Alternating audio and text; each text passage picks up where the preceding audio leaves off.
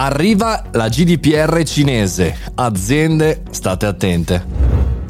Buongiorno e bentornati al caffettino, sono Mario Moroni e come ogni giorno dal lunedì al venerdì chiacchieriamo insieme davanti alla macchinetta del caffè virtuale gli argomenti che ci possono in qualche maniera interessare noi imprenditori e professionisti. La notizia di oggi che voglio commentare con voi è, arriva direttamente dall'Asia, arriva direttamente dalla Cina, eh, il GDPR cinese è arrivato.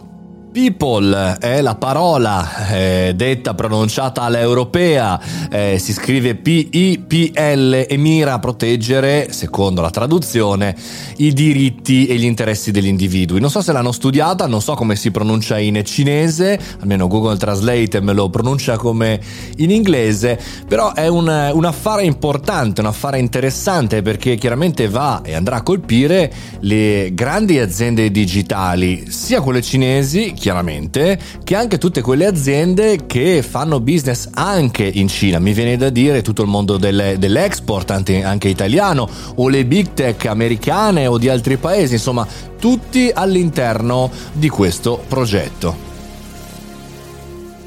People estende la potenza cinese anche al di fuori del confine, perché se ci pensiamo bene, eh, cosa succedeva fino a ieri ad aziende europee o americane o anche stesse cinesi in ambito di dati? Beh sì, c'erano dei regolamenti, però non era così puntuale, anzi, per lo più la maggior parte facevano finta di nulla. Oggi invece questo People diventa interessante anche per la Cina per analizzare, valutare, capire i comportamenti degli individui cinesi ma anche andare a rompere le scatole a quelle aziende che sono qui e che fanno in qualche maniera eh, lavori con eh, la Cina. Sappiamo bene, questo lo dicono gli esperti, che a differenza di quello che noi siamo abituati a vedere in Italia ancora di più, ma in Europa, diciamo così, che è un po' il nostro standard, a livello di controlli o so, penalità o sanzioni, beh, eh, chiaramente noi siamo un po' più tranquilli, va detto. Invece lì bisogna stare molto attenti perché appena entra in vigore una legge,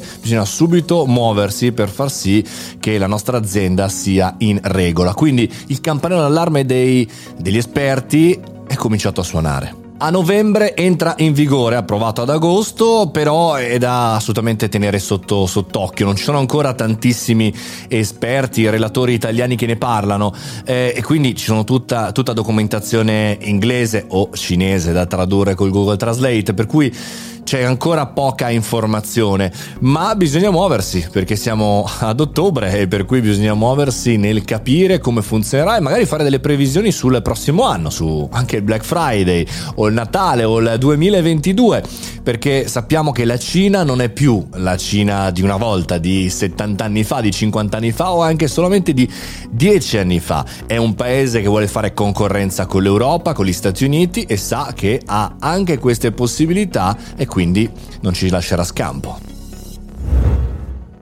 Puntata un po' normativa oggi del caffettino, ma torniamo come sempre domani alle 7.30. Io sono Mario Moroni e spero di vedervi qui davanti alla macchinetta del caffè per chiacchierare ancora con me. Oppure anche sul nostro canale Telegram, Mario Moroni Canale. Ci vediamo e ci sentiamo lì, fate i bravi.